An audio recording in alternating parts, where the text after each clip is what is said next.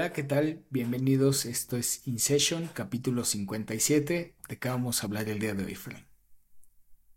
Hola Pablo, antes de empezar con los temas, recuerden suscribirse, compartir este podcast y videos con sus amigos y familiares y quien crean que le puede interesar estos temas.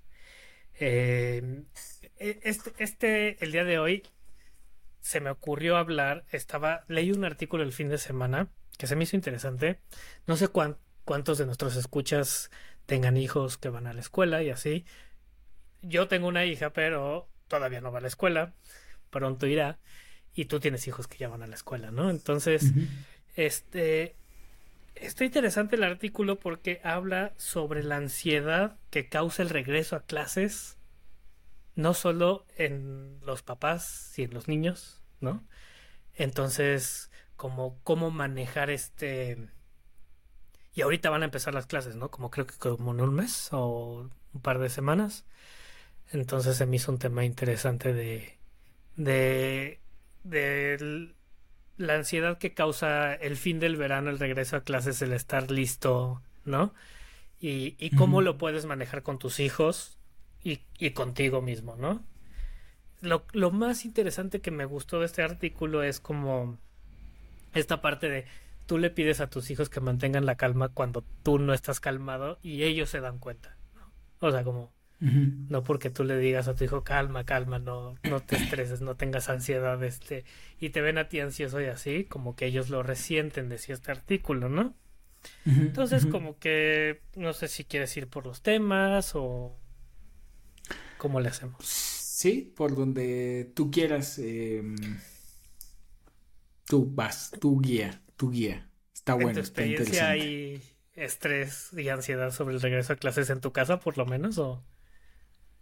Em, Aquí hablan mucho como de tipo que todos los útiles estén listos para el día que regresan, los uniformes, este, ¿no? Es, ese tipo de cosas, ¿no? A ver, voy a partir. Es que en mis hijos todavía no lo noto como tal, tal vez por la edad y los años posiblemente ya en primaria ya sea más palpable, digamos. Eh, pero sí hay algo de estrés. Sí, voy a decirlo así. Si hay estrés relacionado a uniformes, útiles, todas las cosas que piden. O sea, ahorita las escuelas ya. Eh, creo que hay un capítulo de. Creo que es de la Margator, o no sé bien quién, que escucha a Caro o alguien, ¿no? No, no sé bien de quién es el, el podcast, que decían, son puras mujeres, y ellas decían que no sabían si estaban comprando la lista de útiles escolares o estaban comprando la lista del súper. Porque te piden... Esto empezó con la pandemia, que te pedían toallitas de Lysol y cosas así. Y ahorita ya de plano te piden así, este, tres botes de Lysol, pues, estoy inventando jergas, cosas que sí así de no, o sea, eso lo debe de poner la escuela, pero ya te lo piden a ti en los útiles escolares. Ok. Entonces, está cañón. Ya, sí, está cañón, porque eh, las escuelas son un gran negocio, un gran negocio, ¿no? Como negocio. Eh, y entonces, pues sacan todo el profit que pueden. Entonces, como que después de la pandemia, ya se acostumbraron los papás y... Ya se acostumbraron, ya es normal que entonces, si es una escuela, voy a inventar, de 200 niños, pues tengo 200 botes de cloro, ¿no? Sí, ya tienes todo No vas a usar 200... No, este... Sí, sí, sí. Tres, 600 botes de Lysol.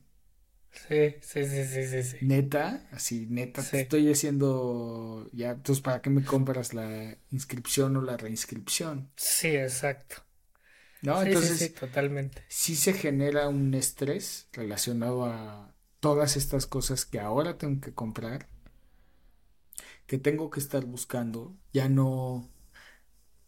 Y lo entiendo desde el lado de la unificación. Por ejemplo, te dicen, qué tipo de colores, qué tipo de plumones.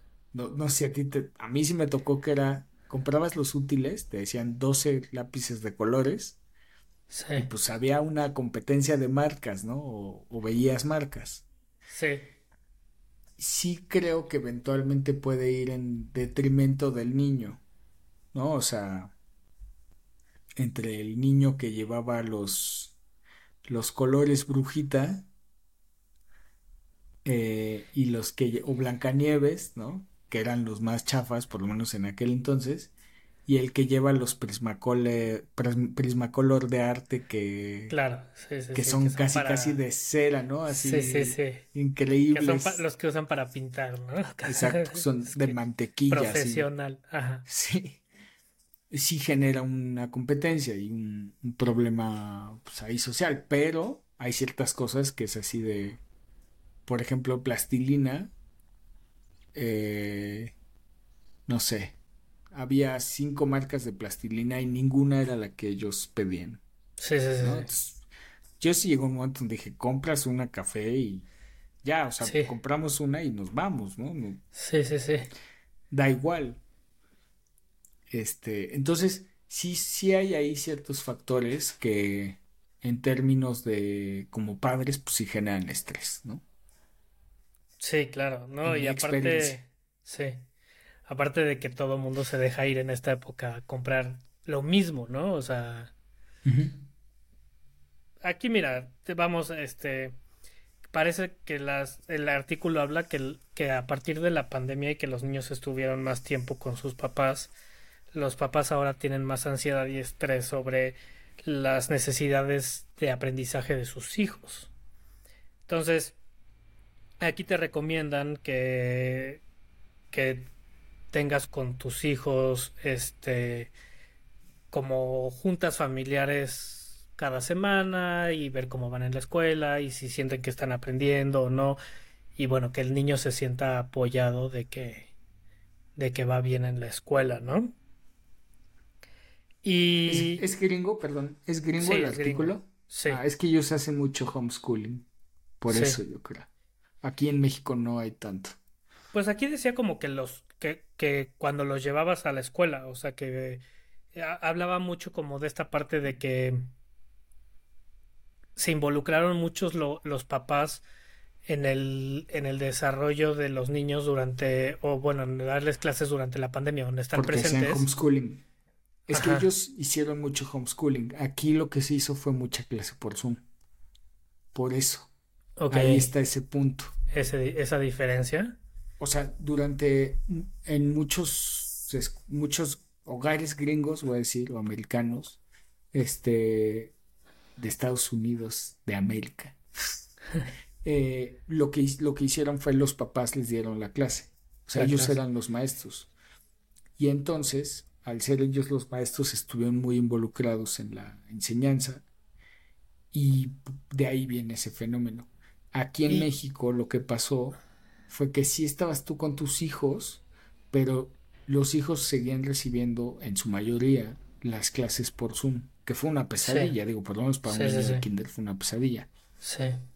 Pero no hubo ese, no hubo tanto ese, involucramiento como en Estados Unidos, pero si quieres, síguelo comentando porque esperemos que haya alguien en Estados era más como la ansiedad de los papás de que los niños estén recibiendo la atención que necesitan de sus maestros y, y, la, como la guía de sus maestros que ellos consideran correcta. Y entonces lo que recomendaban era hablar con los niños constantemente, ¿no? Para darte una idea y y ver cómo iba tu hijo en la escuela, ¿no? En los primeros, en los primeros días del regreso o meses del regreso a clases. Que es una eh, buena práctica, de todas maneras. Independientemente de, yo creo que es una buena práctica que tener con tus hijos, ¿no? Como involucrarte en, en cómo van, ¿no? Y si necesitan algo y si les puedes apoyar con eso, pues apoyarlos, ¿no?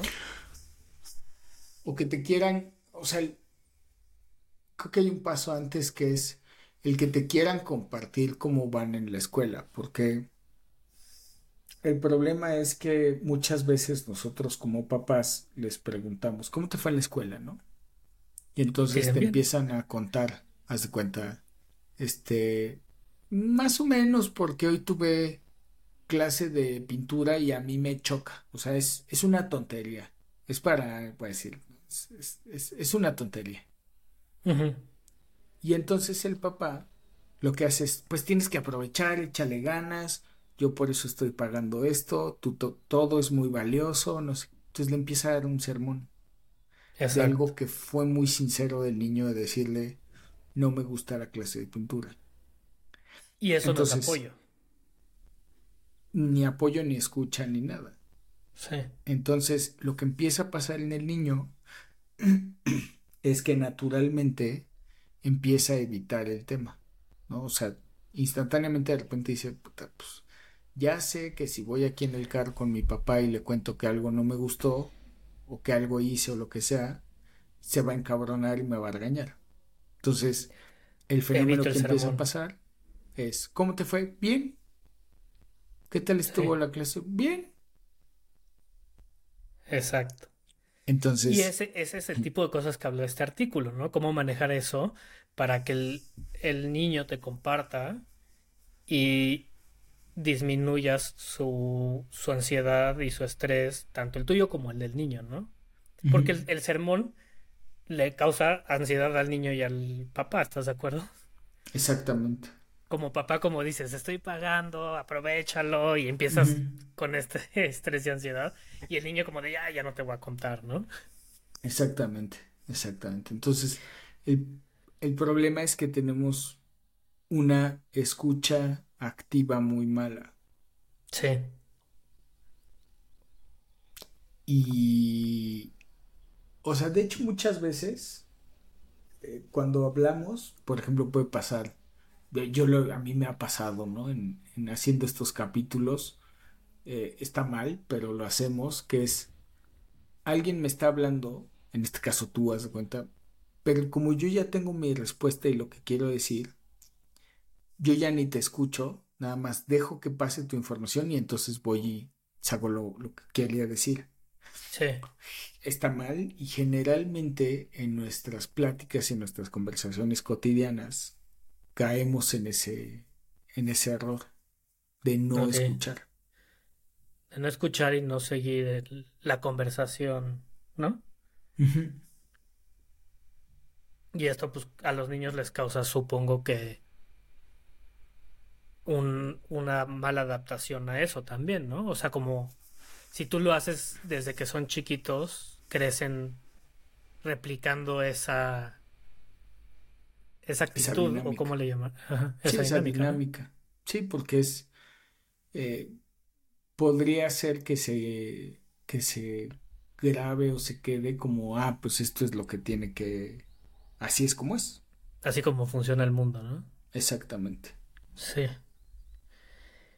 Y ellos, eh, básicamente lo que decían era como, acércate con los niños y pregúntales qué es lo que más les gustaría hacer y lo que menos les gustaría hacer y como intentar de esa manera ir.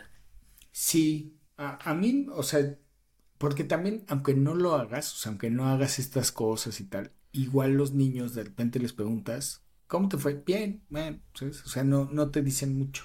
Sí. Entonces, a veces lo que se tiene que hacer es preguntas algo eh, específico, pero que salga de esa, de esa forma de platicar, ¿no? Es, claro. O sea, ¿cómo estuvo la escuela hoy? Pues bien.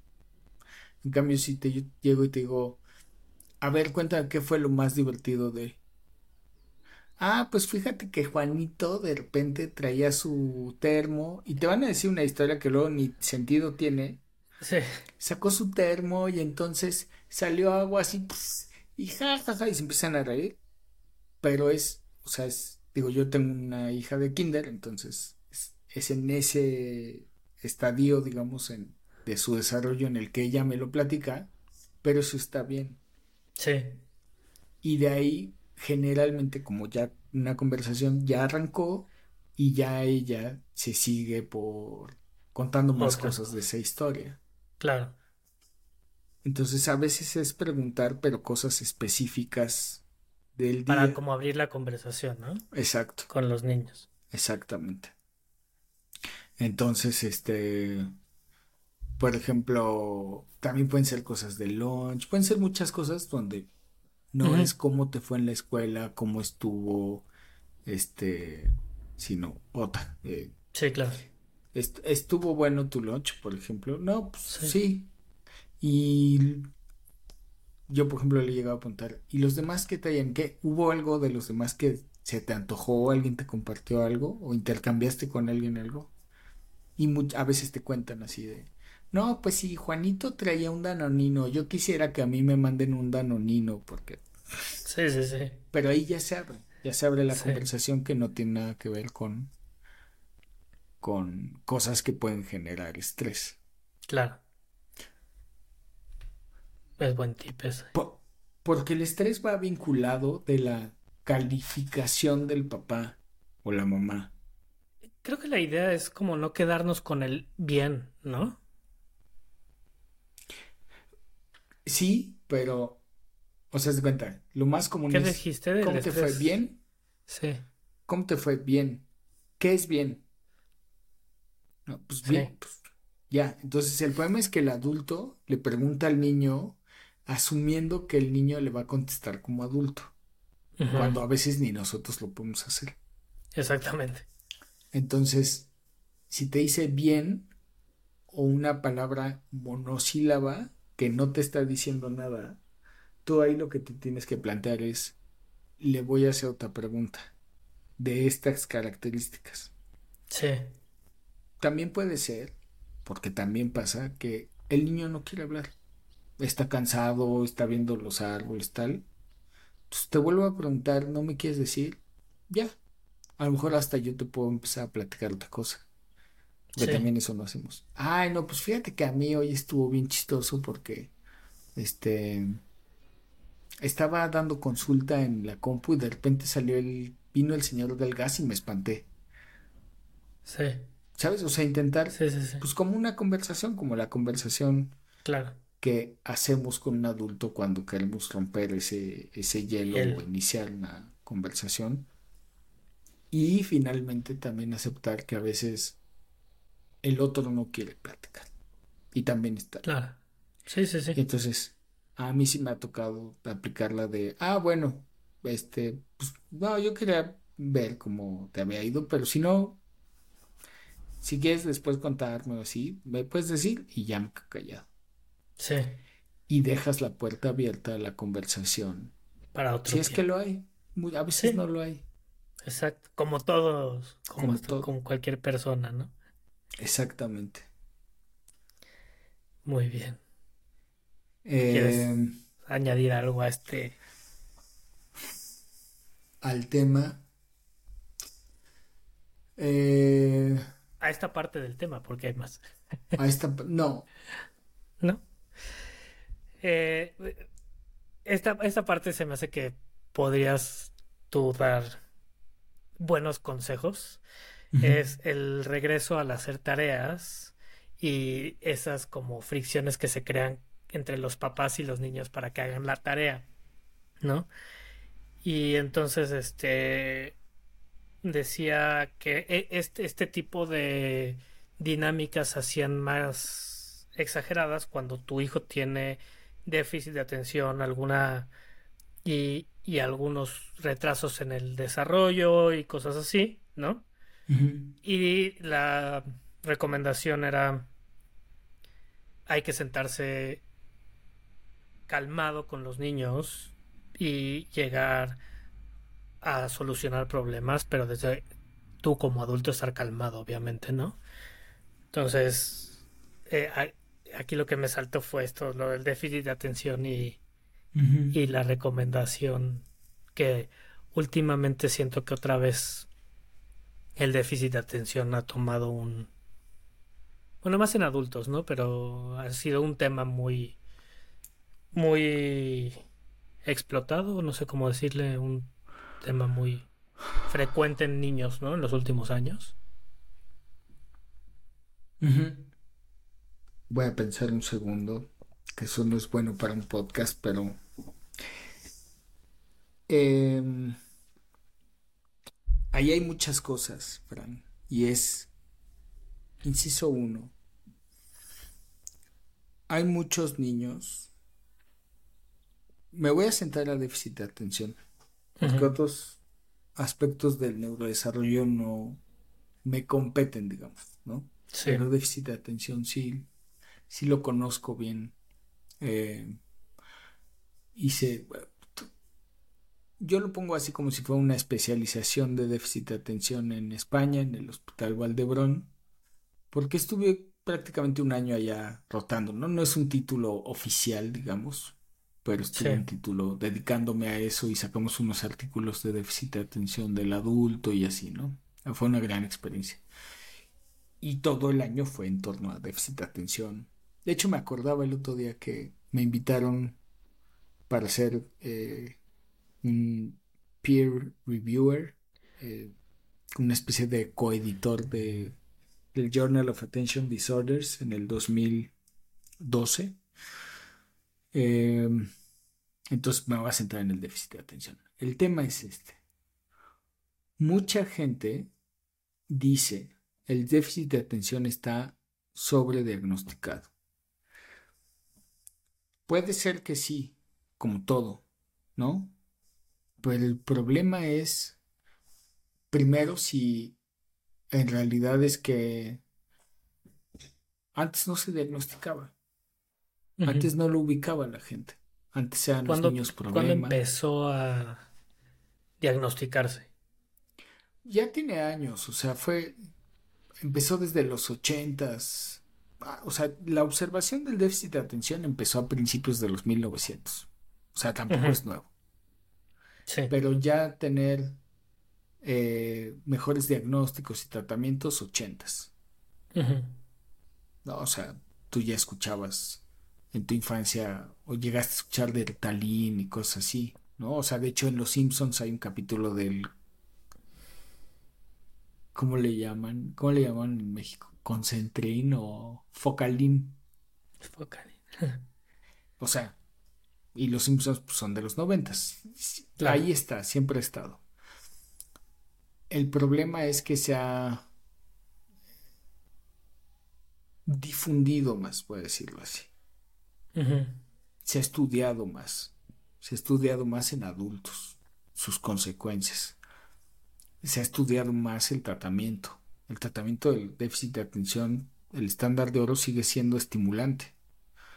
Entonces la gente se, se escandaliza porque es, pues le van a dar una un medicamento tipo un derivado de una anfetamina, por ejemplo, ¿no? Sí. Eh, entonces, la gente piensa que se les está drogando, por ejemplo. Claro. La gente otra vez ¿no? no conoce las consecuencias de un niño de tener TDA. Eh, entonces, ahí el primer problema que hay es niños y niñas, obviamente, que no son diagnosticados con TDA, más bien que son diagnosticados con TDA o con un problema escolar y les dicen, oye, es TDA o es muy probable, que no busquen un diagnóstico en primera instancia, obviamente, y dos, que aún con el diagnóstico los padres no los tratan, creyendo que, por ejemplo, como dice el artículo, solamente concentrarse en la mesa y tener paciencia va a cambiar, no va a cambiar. Si tu hijo tiene TDA o un trastorno del neurodesarrollo y necesita tratamiento farmacológico, no va a cambiar solo con que estés ahí. De hecho, las cosas van a empeorar. ¿Ok?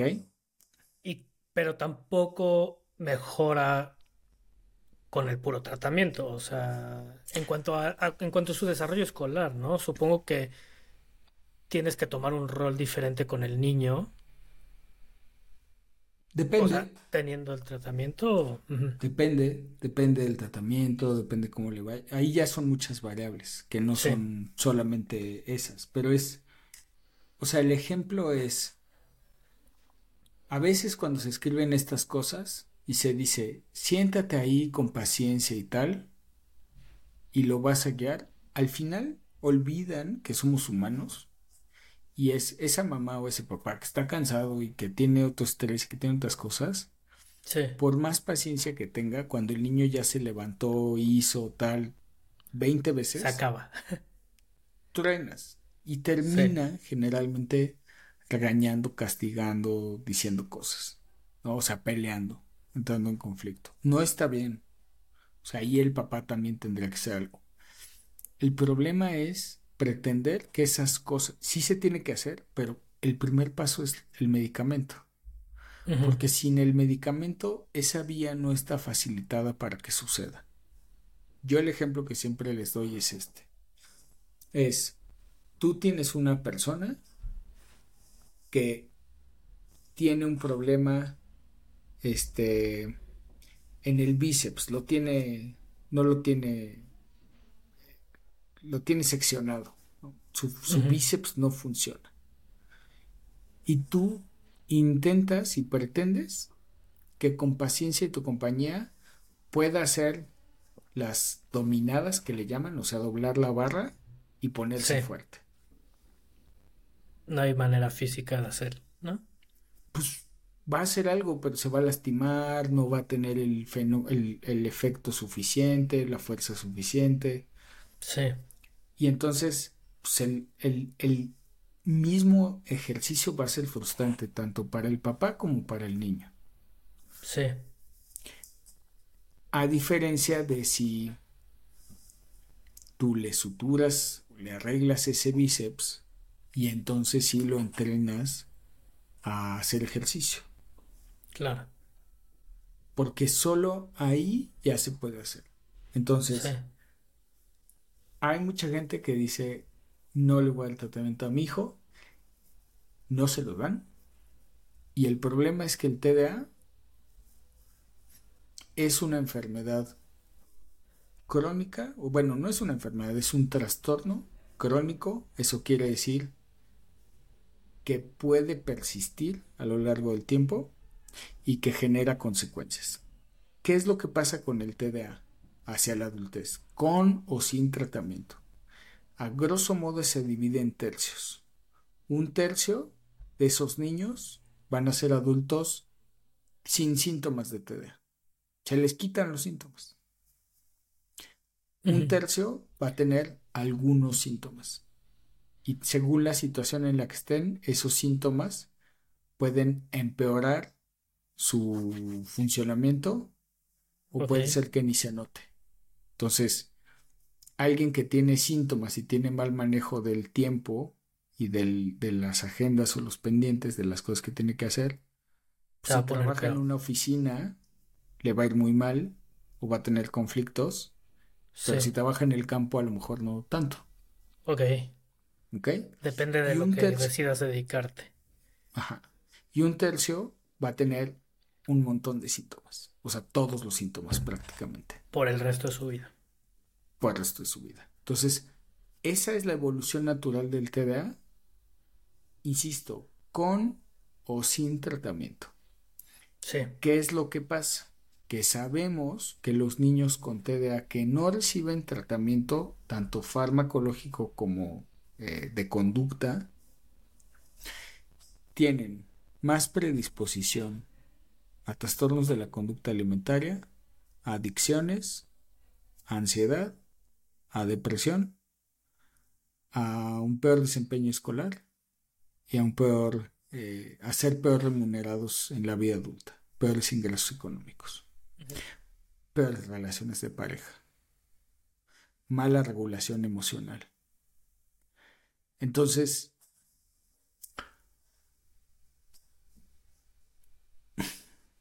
ahí como profesionales de la salud es donde muchas veces llegan papás y te dicen, no, es que no quiero que reciba el estimulante porque siento que lo voy a drogar. Está bien, ¿no? O sea, lo aceptas. Al final son, tienen ese derecho, ¿no? Todos tenemos ese derecho.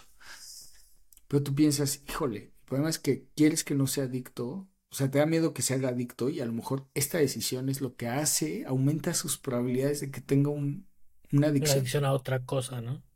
Exacto. Sí. Y es bien complicado. Eso y... Ajá. Aquí se me hizo, se me, eh, se me hizo algo interesante, una pregunta. que me vino a la cabeza. si tú empiezas a darle a un niño este tratamiento y, y, y supongo que el tratamiento puede como como ah, ¿cómo se llama? esconder un poco si caes en qué de los tercios, ¿no? Así lo veo yo. O sea, volver un poco confuso y cómo sabes si puede dejar el tratamiento o no. Lo que pasa es que cuando alguien recibe tratamiento, eh, son dos cosas, hay dos fenómenos. Ese individuo que está aprendiendo y entrenando, digamos, esa vía neuronal, pues esa vía neuronal que está facilitada por el medicamento, se puede trabajar, o sea, se puede entrenar. Ahí lo que pasa es que ese niño o ese individuo puede desarrollar recursos que le ayuden en el futuro, aunque siga habiendo el déficit. Ok. Ok, o sea, es alguien que se volvió muy bueno para tener orden sus agendas y tal. Deja de tomar el medicamento en la adultez, puede todavía a través de ese orden y esa disciplina que desarrolló, este, compensar, por ejemplo, ¿no?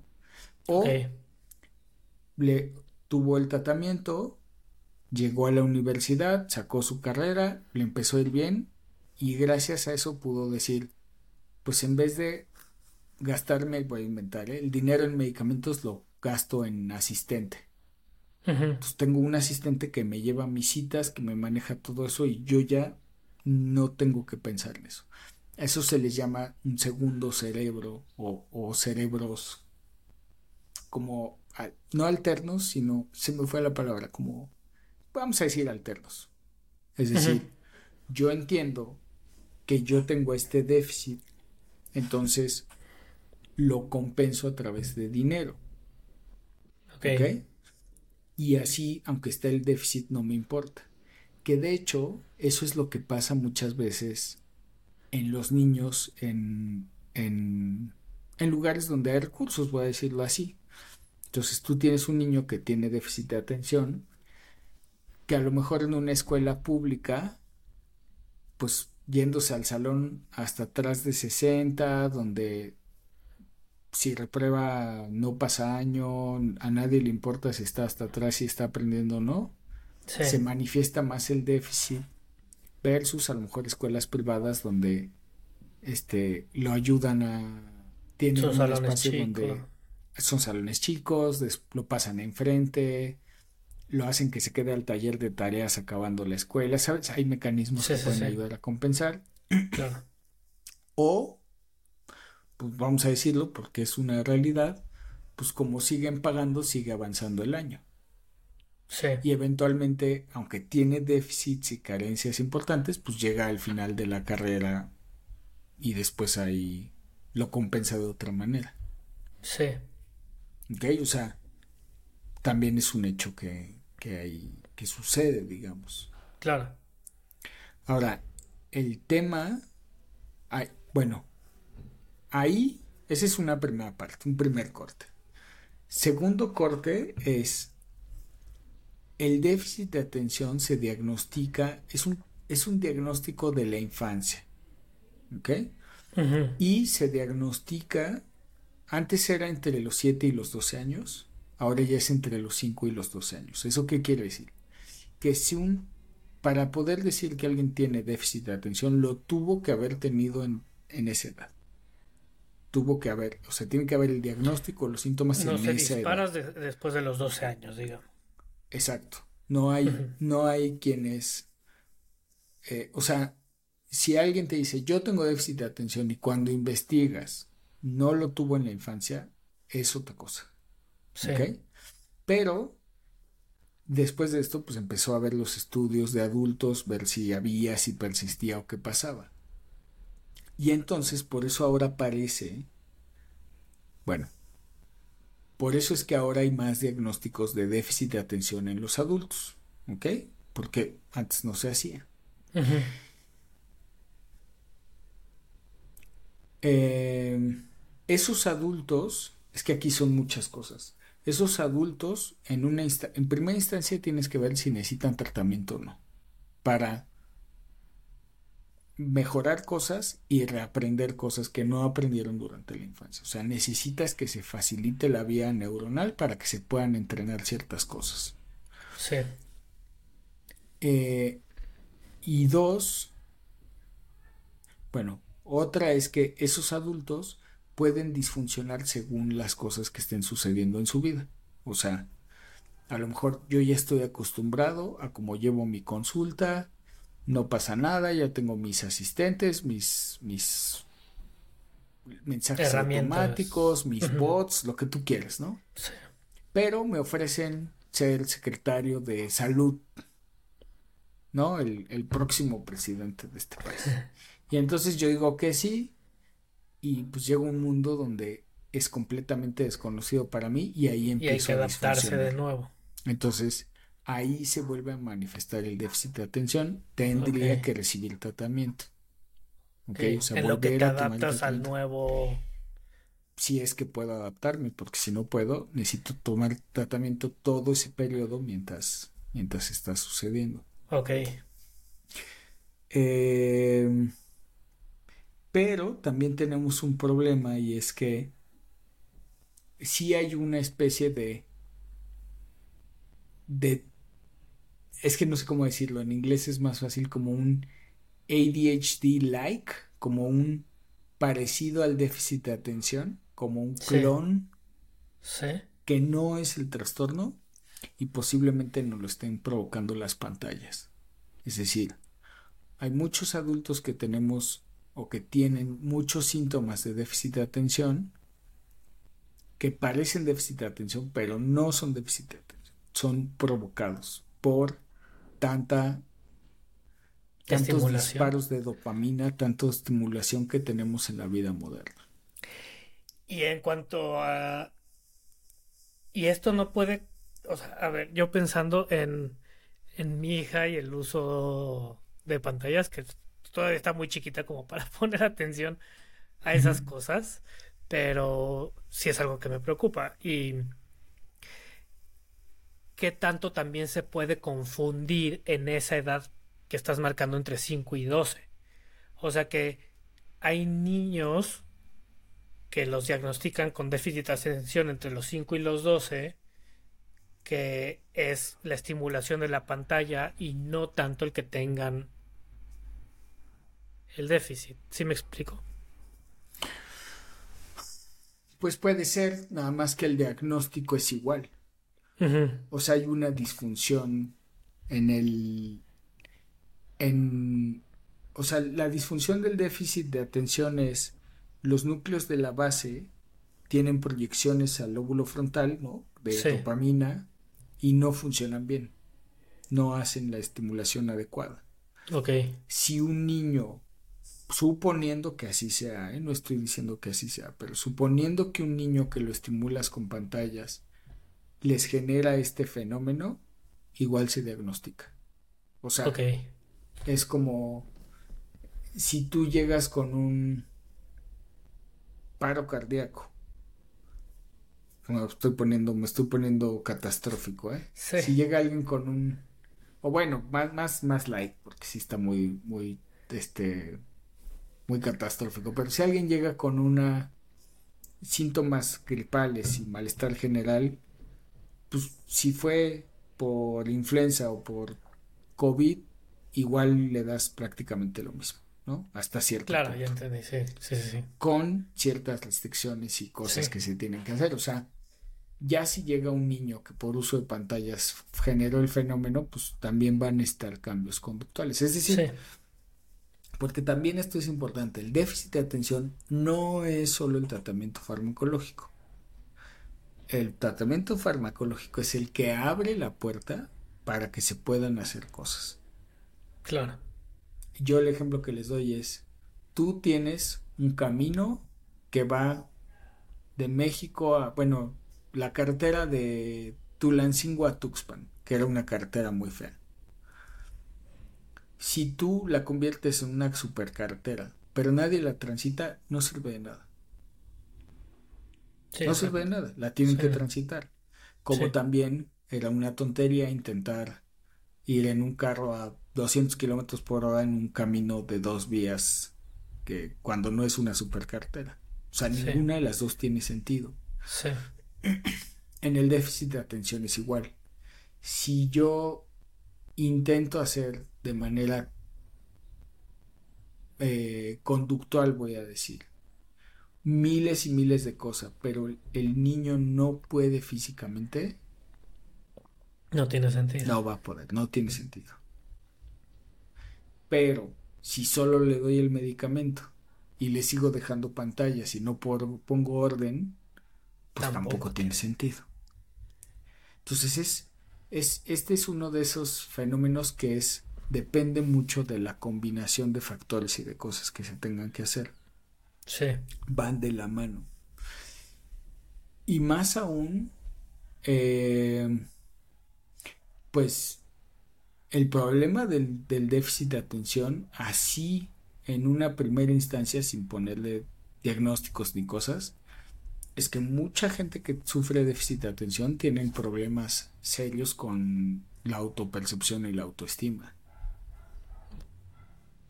¿Por qué? Porque en la experiencia. Porque no van. Eres muy rechazado cuando tienes déficit de atención. O sea, no importa por dónde sea. Si eres inatento, ah, y no pones atención en clases, ah, pues es el leído, el distraído, el tonto. Claro. El el que está en las nubes, ¿no? Ponle la etiqueta que tú quieras. Sí, sí. Si eres, este, se te olvidan las tareas, no acabas los exámenes. O sea, yo sí tengo un recuerdo así viejo de alguien, ya en la universidad, de alguien saliendo del examen y, de, y que, o sea, diciendo, había así de que o sea, tengo, insisto, es un recuerdo muy fragmentado y así muy malo, pero es como de estar afuera platicando de las preguntas y sabes que quieres saber si la tuviste bien o no. Claro. Verle la cara así de no manches. No recuerdo. ¿De qué están hablando? No recuerdo haber visto eso. Y ahora así de no, lo voy a simplificar. En la página de hasta atrás, la última página. Y así de decir, no manches, no la vi. No vi, no me di cuenta que había una página más. Sí. Y ya, o sea, eso ya genera la percepción de, ah, pues, sabes, qué, qué tonto, ¿no? O qué tonto. Sí. O qué... Sí, sí, sí. Entonces te va estigmatizando. Si él es hiperactivo impulsivo, pues él es el desmadroso, la desmadrosa, la que no se calla o el que no se calla, que siempre está hablando, siempre está distrayendo a los demás, les quitas las cosas, alguien muy distraído, muy hiperactivo puede dar cuenta, te agarro unas tus colores y yo por estar en el desmadre los guardo. Ah, se los robó. sí. ¿Sabes? O sea, se empieza a ver una serie de etiquetas y conflictos que también pasan en la casa. Te sientas a hacer la tarea y tú llegas al tú llegas a la escuela y te enteras así de cuánto te costó hacer la tarea. No, pues 20 minutos y me puse a jugar videojuegos. Sí. Y el niño dice, no manches, a mí me tomó tres horas y me peleé con mi mamá cinco veces. Sí. Es una pesadilla. Entonces, ¿qué, qué empieza a atribuir el niño? Pues soy tonto. Yo no soy suficiente, no y soy creces con esa idea. Los he visto así un buen. Un buen, un buen. Sí. Entonces se vuelve mucho más complejo porque ya un adulto puede ser que tenga déficit de atención, trastorno de conducta alimentaria, adicción, depresión y depresión, ansiedad y aparte una autoestima en el suelo y mala forma o desconocer cómo relacionarse con las personas pues sufran un buen. Perdón, te cortaste un poco. Sufren un buen. Sí, nada más. Sí, se graba, ¿eh? Se corta, pero sí se graba. Pero sí este sufren un. O sea, sí. Y luego supongo que entre más tarde empiezas a atacar el problema más complicado de. Sí, porque ya hay las consecuencias. Más cosas tienes que resolver, ¿no? Ya no solo es eso que Sí. Quieres ahorcar a los papás que no empiezan cuando. Y hay, bueno, esa es mi sensación ahorita. Hay unas de esas que no tienen vuelta atrás. Sí. Hay unas que ya no tienen vuelta atrás. Entonces, a mí me acuerdo mucho así, pero mucho, mucho, mucho, de estar rotando en el Navarro, que es el psiquiátrico infantil del gobierno en la zona de hospitales. Y llegó una adolescente, no sé, 15, 16 años, Sí. Muy agitada, o sea, muy mal. Visiblemente drogada, ¿no? Y así, o sea, mal, muy mal. Drogada y agitada, ¿no? Sí. Y deteriorada, o sea, un estado físico mal. Y entonces sacan el expediente, lo empezamos a revisar, y tenía una nota de cuando ella era niña, que tenía 7, 8 años, la habían llevado al, hospital Navarro y le dijeron, en ese entonces, en ese momento de su vida, su único diagnóstico era déficit de atención. Y los papás decidieron, o no pudieron, pues también puede haber, o sea, situaciones económicas y otras cosas, ¿no? Pues también es complicado, es caro. Pero no la trataron. Y entonces no recibe el tratamiento y la ves así como del libro, ¿no? Seis años después, ya con todos estos problemas y conflictos. Sí. Y pues es muy doloroso. Es muy doloroso porque es alguien que tú dices, tan fácil que hubiera sido tratarlo. Porque tiene tratamiento. Mal cuando no tiene. O sea, claro. si no tiene tratamiento, si lo desconoce, si no hay nada que hacer, pues, pues es lo que hay. Sí. Pero cuando es algo que es tan estudiado, tan conocido, que tiene tratamiento tanto farmacológico como conductual o terapéutico, y no se hace, es triste. Sí. Sí, sí. Sí, ahorita justo me causó ese sentimiento cuando lo decía. este, sí, sí. Y, y también en los adultos, o sea, también en los adultos ahí yo creo que es más una especie de alivio, fíjate. Cuando a mí me toca ver adultos que les digo, o sea, a mí sí me han tocado varios adultos que originalmente yo los empiezo a ver o piden consulta porque tienen depresión o ansiedad. Algo simple, ¿no? Los tratas, empiezas a hablar con ellos, y a lo mejor te dicen, oye, pues es que también tuve un trastorno de la conducta alimentaria, o también hice esto, también pasó esto. Y le empiezas a buscar y les empiezas a contar esta historia y te dicen, pues es que sí tengo todo eso, ¿no? O sea, y ahora que me lo cuentas y me dices que va así la historia, muchos de ellos sienten alivio. O sea, por lo menos es así de, ah, ok, tengo esto. No es que soy, porque muchas veces también les ponen el diagnóstico, les dan el diagnóstico de límite de personalidad. Porque es gente que es irritable, tiene una mala regulación emocional, se, se pelean, se activan, son inestables, tienen malas relaciones personales. Sí. Entonces les hacen ese diagnóstico, pues ese diagnóstico no hay mucho que hacer, ¿no? Sí. Entonces cuando les dices, no, a lo mejor va por aquí, a lo mejor esta historia que me estás contando sigue estos pasos, sigue la historia natural, podemos hacer esto, es así de, ah, qué alivio, ¿no? Sí. Eh, o por ejemplo, a mí me tocó una vez una adolescente que ya empezaba a tener problemas serios en la escuela. Cuando la empecé a ver y a tratar, mejora, de déficit de atención y al tiempo, no sé, unos dos, tres meses, al papá le va muy bien, o sea, muy bien económicamente, ha, proveído muy bien para la familia y tal. Y entonces aparentemente pues no es un problema. Porque esta es otra cosa del déficit de atención que los papás no se dan cuenta o la gente no se da cuenta. Sí. Aparentemente todo bien, muy buenos recursos económicos, sacó a toda la familia adelante, la, la, la. Sí. Llega un día y me dice, oye, pues tú sabes que mi hija y yo nos parecemos mucho físicamente, ¿no? O sea, eran prácticamente igualitos. Y entonces le dije, sí. Me dijo, ¿y puedo yo tener lo que tiene ella? ¿Puede ser que lo tuve y lo tengo? Le dije, sí, sí puede ser. Me dijo, pues yo creo que lo tengo. O sea, yo creo que siempre lo he tenido. Me dijo, ¿podría recibir tratamiento para eso? Sí. Toma una consulta, lo hablamos y si es necesario el tratamiento, ¿no? Entonces le doy el tratamiento y mejora, pues no, no ganó más dinero, ¿sabes? O sea, ya tenía un puesto top y ganaba mucho dinero y tal. Pero lo que él me dijo es, bueno, me pregunta, ¿lo puedo tomar toda la vida? dije, pues sí, o sea, hay que ir evaluando según tus requerimientos y tal, pero sí podrías tomarlo toda la vida. dijo, es que no sabes cómo me ha hecho que la vida ya no sea tan cansada y tan estresante.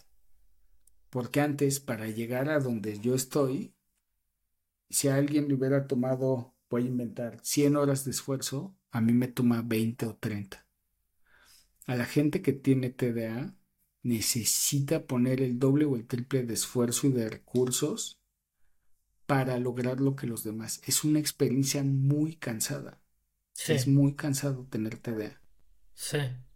Entonces, cuando tú le dices, puedes hacer por lo menos lo mismo que los demás con la mitad de la energía que ya usas el día de hoy, es un gran descanso. ¿Te cansa físicamente? Puede ser físicamente y también oh. mentalmente. O sea, también físicamente, porque si es una persona hiperactiva o impulsiva, siempre está en movimiento. Claro, sí, sí, sí, sí. A veces la hiperactividad se manifiesta en el hablar, por ejemplo. No dejan de hablar, no se frenan. O también tiene consecuencias, por ejemplo, con el peso, ¿no? Es. Piensa que el problema que tiene que ver con las funciones ejecutivas, esas funciones ejecutivas son para planear, para hacer y para frenarse. Entonces, alguien, por ejemplo, empieza a comer, y no ya se llenó, su cerebro le dice, ya no queremos comer más, pero su cerebro, su lóbulo frontal no se puede frenar. Entonces siguen comiendo, pues engordan. Sí. Claro. ¿Ok? O eh, no pueden iniciar. Ay, yo sé que tengo que hacer la tarea y tengo que hacer tal proyecto y lo voy a hacer así, así, así, va a quedar bien padre, tiene una gran idea, pero no lo puede iniciar. ¿Ok? O sabe que tiene que hacer un un proyecto, la tarea, pero como no puede planear, entonces se hace cuenta y dice, ok, me voy a ir a la mesa a hacer la tarea. Y en vez de planear, me paro, abro la puerta, llego a la mesa, saco la silla, pongo mi estuche, ta, ta, ta, o sea, como planearía uno en su mente. Sale del cuarto, de este cuarto, y entonces se le olvida que tenía que ir a la mesa y se va a la cocina. Sí, sí, sí. Se va a la cocina, lava los trastes y de ahí se acuerda, ay, tengo que hacer la tarea. Sale de la cocina y ahí se le olvida que tenía que ir a hacer la tarea y entonces se sube a jugar. Se pone a jugar, dice, tengo que hacer la tarea. Si no, mi mamá lo va, se, va a se va a enojar. Baja las escaleras, se le olvida que tenía que hacer y se mete a comer. ¿Sabes? no, hay, no hay una secuencia de... No, no pueden planear, no secuencian. Sí o si algo los distrae de su tarea, no pueden volver a ella. Entonces, como puedes ver, es una experiencia muy cansada, gasta muchísima energía. Sí, y no, no, no cumples nada y al final sucede lo que estás intentando evitar, ¿no? Tu mamá te regaña porque no hiciste lo que tenías que hacer. Gastas mucha energía. Sí. No tienes logros, o sea, o los logros que podrías tener por la mitad de esa energía no llegan. Y además te metes en conflictos. Sí. En tu casa, en tu escuela, con tus amigos, con los maestros.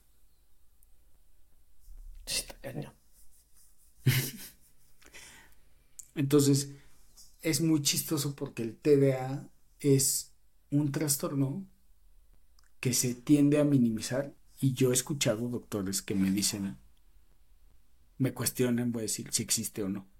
Sí. O sea, no, claro que existe, o sea, hasta estudios donde hay neuroimagen involucrada y vías.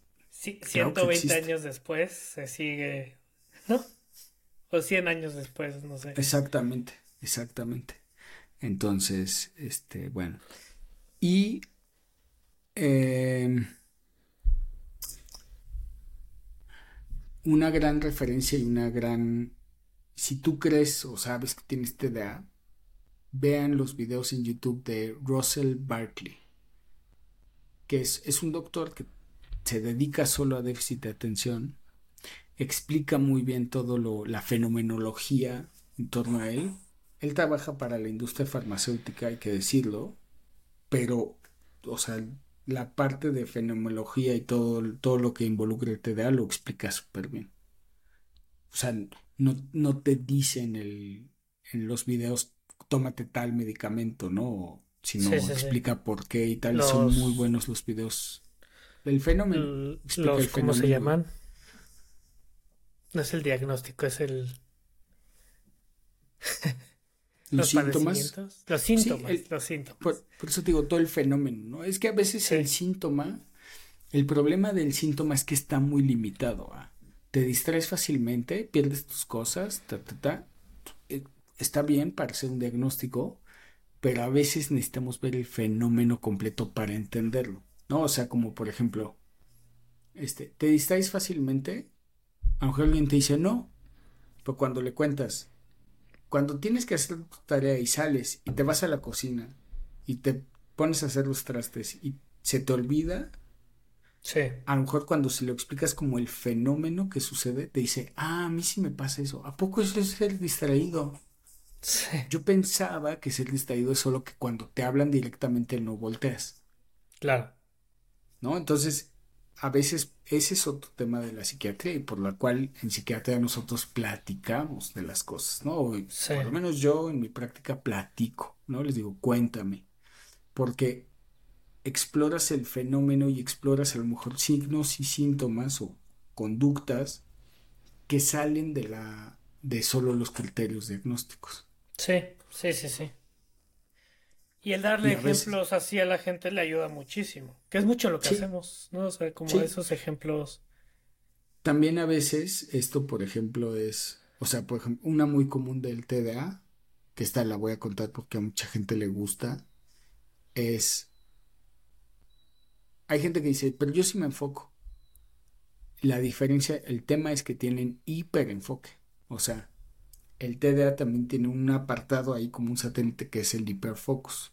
Entonces, normalmente no me enfoco en ciertas cosas, pero cuando algo me gusta, me enfoco tanto que también le pierdo el tracking al tiempo y me genera conflictos. Sí. ¿No? Entonces, tú tenías que tú tenías que recoger hoy a tu hija a las 3, pero te hiperenfocaste en esta plática o en eso que estabas haciendo y a las 4 te habla tu esposa y te dice, ¿dónde andas? No, pues aquí en la casa trabajando. Y la niña, te encargué que fueras tal. Te metes en un problema, o sea, es, un, es problemático verdaderamente, ¿no? O sea, fuera de, del riesgo y de otras cosas más graves, ¿no? Pero esa es otra parte en la fenomenología que no está en los criterios diagnósticos del TDA, por ejemplo, el hiperenfoque. Entonces. te clavas y ahí te quedas y todo lo demás desaparece, ¿no? Y pierdes tracking del tiempo. ¿no? Sí. sí. Sí, Entonces, este. Pues sí, el TDA es, es una cosa importante que hay que tratar. Y cuando alguien llega y te dice que posiblemente tiene TDA, lo entrevistas y ves que no lo tiene, o sea, que no lo tuvo en la infancia, ahí sí les puedes dar medidas solamente con cognitivas, o conductuales para, para trabajar con ello, porque a lo mejor sí está vinculado a otra cosa. Sí. Pantallas, dispositivos, otra cosa. Claro. Sí. ¿No? Sin, sin Otros estimulantes, ¿no? Otros estimulantes, sí, otras cosas. Claro. Muy bien, Pablo. Bueno, muy bien, Fran. Pues muchas gracias por escucharnos. Si tienen dudas, preguntas, déjenos sus comentarios. Y no olviden suscribirse, darle like y compartir otra vez con con quien puedan nuestro podcast y nuestro contenido. Sí, o si quieren, me quedé pensando que eh, a ver si invitamos a algún psiquiatra infantil que también hable más cosas de la escuela y eso, ¿no? Si quieren que invitemos a algún experto en algún tema, también podemos buscar y conseguir a alguien que nos comparta más información, posiblemente más especializada. Ahorita que decías de la escuela, yo pensé en un psiquiatra infantil. Temas de autismo también lo generan mucha duda, eh, controversia o, o quieren recibir información yo no soy experto en autismo, entonces podremos invitar a alguien también por ahí. ¿O qué tema, algún otro tema que les interese? Adicciones, puede ser también.